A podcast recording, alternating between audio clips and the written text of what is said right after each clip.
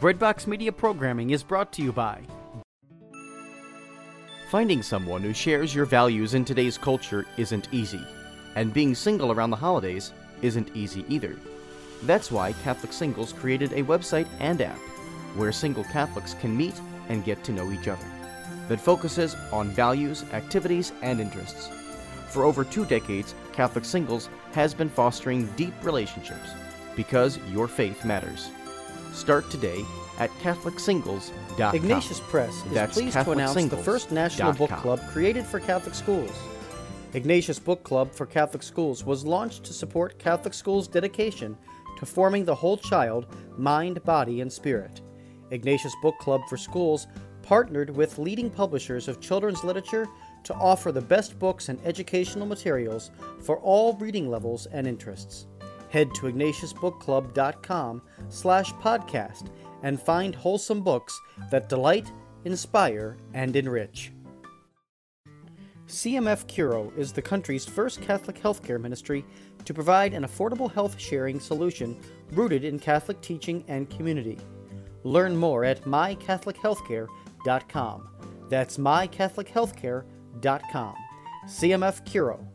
Healthcare fully alive.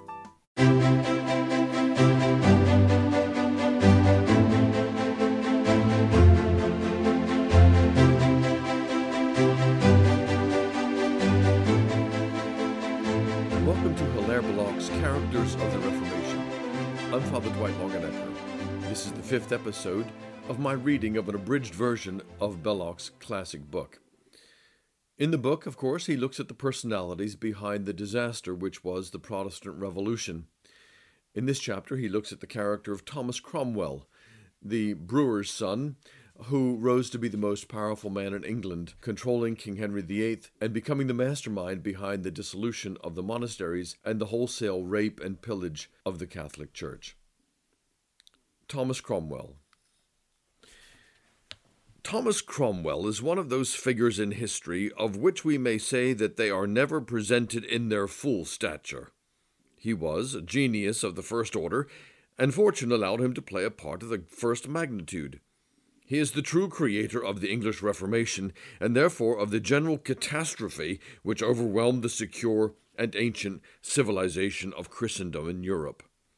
Yet, for a dozen men who could tell you a fair amount about his master, Henry VIII, or about any of the other prominent figures of the time, there's barely one who could give you much more than the name of Thomas Cromwell, or perhaps add to it the fact that it was he who undertook the destruction of the English monasteries. What is still stranger, most people do not connect him with the other famous Cromwell, Oliver, though Oliver was his great nephew. But there is a reason for that.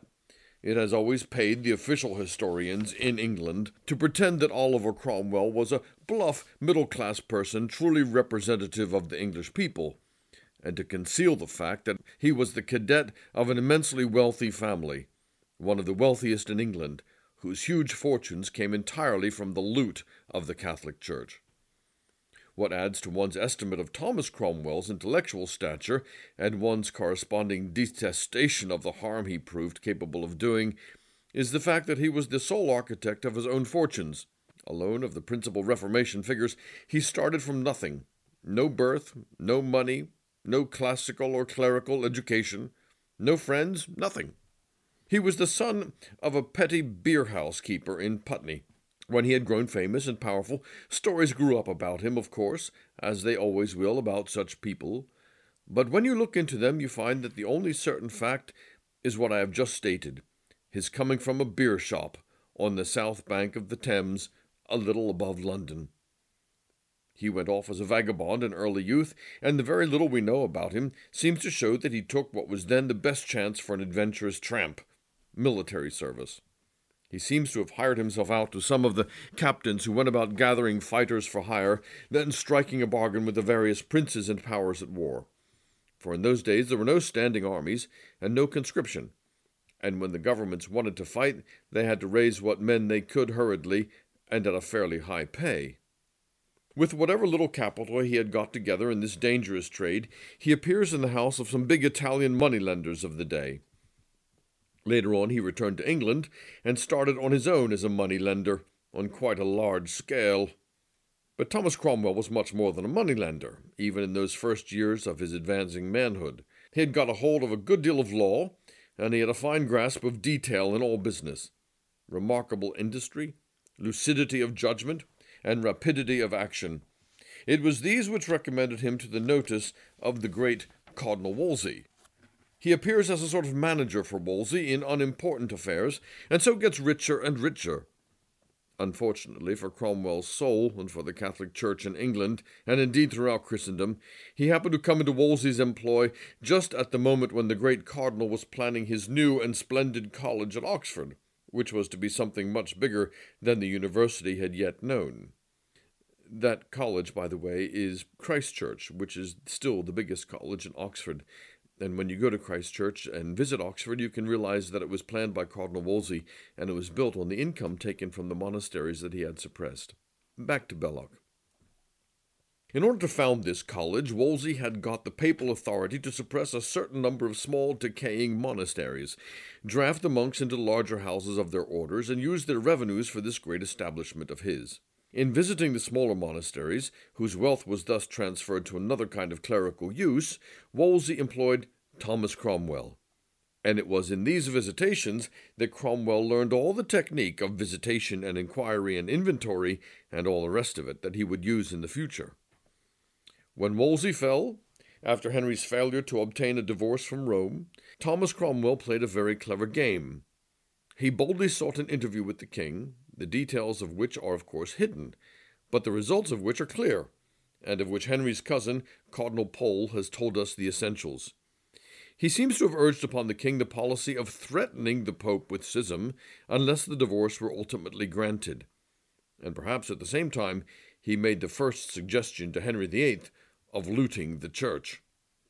But, though he thus went over to the secret service of the king, he was not publicly admitted to be a royal servant until nearly three years later. He was not so foolish as to throw over Wolsey, his late master. In the first place, he knew very well that nothing would make him look more odious than ingratitude. In the next place, there was nothing to be gained by spurning the great man who had made his career, and in the third place, what I think decided him, he knew that Henry in his heart regretted the loss of Wolsey.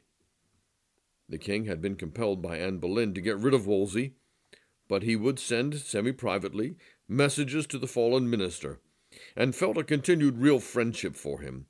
So it would never have paid Thomas Cromwell to have given Henry the impression that he, Cromwell, was Wolsey's enemy.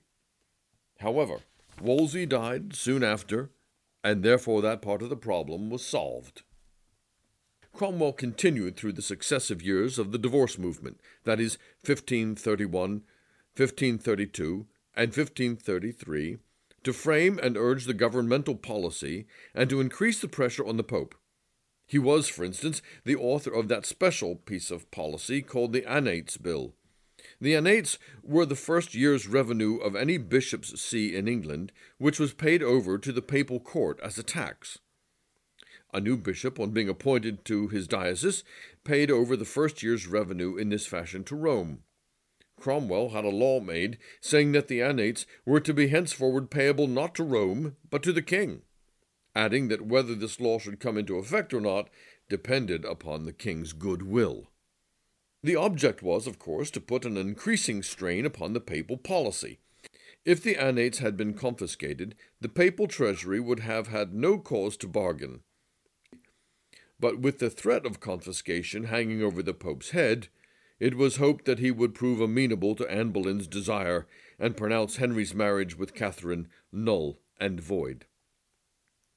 In the same way, it was Thomas Cromwell who pushed through the final steps of the schism, ending with the decisive act of November 1534, when Henry was declared head in all things, spiritual and temporal, of the realm of England, with power to judge in all spiritual cases and to define doctrine and all the rest of it. Cromwell made of his master Henry a local pope, and how true this is you can see from the fact that Henry insisted on papal titles being given to himself. He called himself the Vicar of Christ on earth, so far as the realm of England was concerned, and had formulas used to him which were the same as those hitherto used to the Pope by those who addressed him in official letters. Thomas Cromwell, by the time all this was accomplished, that is, by the time Cranmer had pronounced the divorce between Henry and Catherine of Aragon, by the time Henry had married Anne Boleyn, by the time Anne Boleyn's child Elizabeth had been born and declared heir to the throne, was completely master of England and wholly controlled and managed Henry himself. Cromwell was not only the lay head of the country, a despotic minister with absolute power, doing what he willed, but he was also the spiritual head, for Henry delegated to him all his own spiritual power. And Cromwell exercised that spiritual power very thoroughly indeed. He made the bishops understand that they were nobodies compared with himself, and he sent his officials throughout their dioceses adjudicating and settling and punishing and the rest as though he were a universal bishop whose power superseded that of all others, yet all the time Cromwell was only a layman. Within a year of Cromwell's having worked the schism with Rome, that is, in 1535, he began two things side by side. One was a reign of terror, which was inaugurated by the arrest and at last the execution of very highly placed people, laymen and clerics, who withstood the schism. The other was the dissolution of the monasteries. It is with this last activity that Cromwell's name will always be chiefly associated. He was the direct author of the great orgy of loot, which follows thenceforward for the greater part of his lifetime, and his motive in this move was personal gain. The whole of his life had been devoted to acquiring wealth, usually by the basest means, and that sufficiently accounts for all that he did in the matter of the religious houses. The smaller houses accounted for barely a quarter of the monastic wealth of England. The whole thing was arranged after a fashion which testified highly to Cromwell's ability for it was so worked that things should lead on from one step to another until all the monastic and conventual life of England was totally destroyed. The first step was merely to make an inventory and to begin an examination into the alleged irregularities of certain houses. The next was to declare a policy of confiscation for the smaller houses, on the plea that they were generally badly managed and often corrupt. But while this was going on, there was no hint of attack on monasticism as a religious principle or on the monastic wealth as a whole. The heads of the great houses acquiesced in the movement. Monks and nuns from the smaller houses were drafted into the larger houses, and Cromwell gave it to be understood that the money taken from the suppressed small houses would be used for pious purposes. Then came the last step no law was made compelling the surrender of the great houses, like the law that had been made to compel the surrender of the smaller ones. Some were seized on the plea that they had been treasonable. In others, the abbot was heavily bribed to surrender his house peacefully to the king. In others, some charge of theft or other crime was trumped up against the ruling head of the establishment, till altogether, in one way or another, every single one of the great monastic houses of England was surrendered to the king and ceased to exist. A good example of what went on was the great abbot of Glastonbury in southwestern England. Abbot Richard Whiting was in charge, and when the deprivations began, he and two other monks took some of the treasures that belonged to the uh, monastery and hid them away from the king's agents who were coming through and taking everything. This was discovered, and Abbot Whiting was charged with theft uh, and he and his uh, treasurer and his prior uh, were taken to the top of Glastonbury Tor, a hill outside the town where they were hung, drawn, and quartered. The irony, of course, and the sadness is that they were simply hiding their own possessions away from the thieving hands of the king's agents, but they were the ones who were charged with theft and treason. Belloc continues The wealth did not stay in the king's hands, of course. Cromwell himself made a very large fortune out of the pickings. He gave no less than thirteen monastic estates to his nephew, and he gave land as benefactions right and left, as also did the king. Later on, much of the abbey lands thus confiscated were given away to favourites at the court, or what was very common, were sold at half price or less. It is one of the commonest things for such of the so called Reformation families as remain that is, the English families whose wealth is founded on the loot of the church in the sixteenth century, to boast that they paid for their land honestly. But when you look into the details, you continually find that they got it for an average of ten years' rent, a sum which was about half of the market price of the estates. Cromwell's motive in this gigantic economic revolution was merely loot, but the effect, which he did not directly intend, was to create a strong vested interest against any kind of reconciliation with Rome. The looted land was sold and resold. As time passed, families which had not been enriched married into families which had, and at last pretty well every landed family in England had been, as it were, bribed not to admit England's being made Catholic again. Another little comment. If you've been watching the English series Downton Abbey, the reason it's called Downton Abbey is not because the family who lives there were monks or nuns in any way, but because the land on which the fictional family in Downton Abbey uh, was built had originally been an abbey at that place. And uh, numerous big houses around England, like Downton Abbey, have the word abbey in their name, like Woburn Abbey and various others, because this is where they got the land. They got it from originally the monastic holdings. Belloc continues Even when Mary Tudor, long after Cromwell's death, proposed reconciliation with the papacy, the English upper classes refused to consider the idea unless the Pope would solemnly promise that they could keep their stolen lands, which the Pope reluctantly did. Even so, it was their possession of the abbey lands which determined all the position of the English gentry for a lifetime, and made them determined to prevent the return of the Mass to England. As an example of one of these families, let me return to Thomas Cromwell's own nephew. Cromwell's sister married a young man, the son of another alehouse keeper in Putney, called Williams ap Williams. She had a son, Henry, whom Thomas Cromwell took up and advanced, making him, before he died, entirely out of church loot, one of the wealthiest men in England. This nephew dropped the name of Williams for the name of Cromwell, established his son as a great magnate, with his principal seat built out of the ruins of a stolen nunnery at Hinchingbrooke, and that son's grandson was the Oliver Cromwell of the next century. Thomas Cromwell thus ruled England, becoming one of the richest men in the country, right until 1540. His power was, of course, very offensive to the old nobles, and even the new upstarts were jealous of him. But he feared nothing from them so long as he could manage the king. What broke down his hold over the king was a ludicrously simple incident. He overestimated his power, and tried to make Henry, who had long ago put Anne Boleyn to death, and whose succeeding wife Jane Seymour had died, marry into one of the lesser German Protestant princes' families, that of the Duke of Cleves. Cromwell's foreign policy was not Protestant in any religious sense. He was, during all his active life, indifferent to religion altogether. But it paid him to tie Henry up with the Protestant princes of Germany if he could, so that there could be no going back upon the schism, and so that all his own vast fortune, built out of confiscated church lands and loot, would be secure.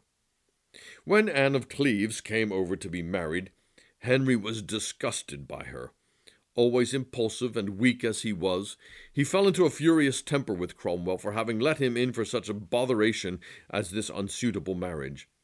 Meanwhile, the Howards, the heads of the older nobility and close connections by marriage of Henry's, were working ceaselessly against Cromwell's power, as was Henry's brother in law, Seymour, the uncle of the little boy who would be the king's heir. I should take a minute here and explain that the little boy who would be the king's heir was his son Edward by Jane Seymour, the wife after Anne Boleyn, and she died in childbirth. What with Henry's raging bad temper at having been bamboozled into the Anne of Cleves marriage, what with his irritation in feeling that Cromwell acted as though he were supreme in the state, and what with the Howards and the Seymours pushing the king on, the determination was taken to get rid of Cromwell at last, and in the early summer of 1540 when he was a man of well over fifty and at the height of his power and wealth, he was suddenly arrested at the council board. He was condemned to death by attainder without trial, and made the few days between the condemnation and the death sentence both pitiable and memorable by the imploring letters which he wrote to the king, begging and even screaming for life. He ended one of them with the famous cry, Mercy, mercy, mercy. He fawned and cringed, using the most extraordinary phrases, comparing Henry to God, and saying that the perfume of the royal hand would waft him to heaven if he were allowed to kiss it again. But it was all in vain. He was to die, and die he did on July 28, 1540.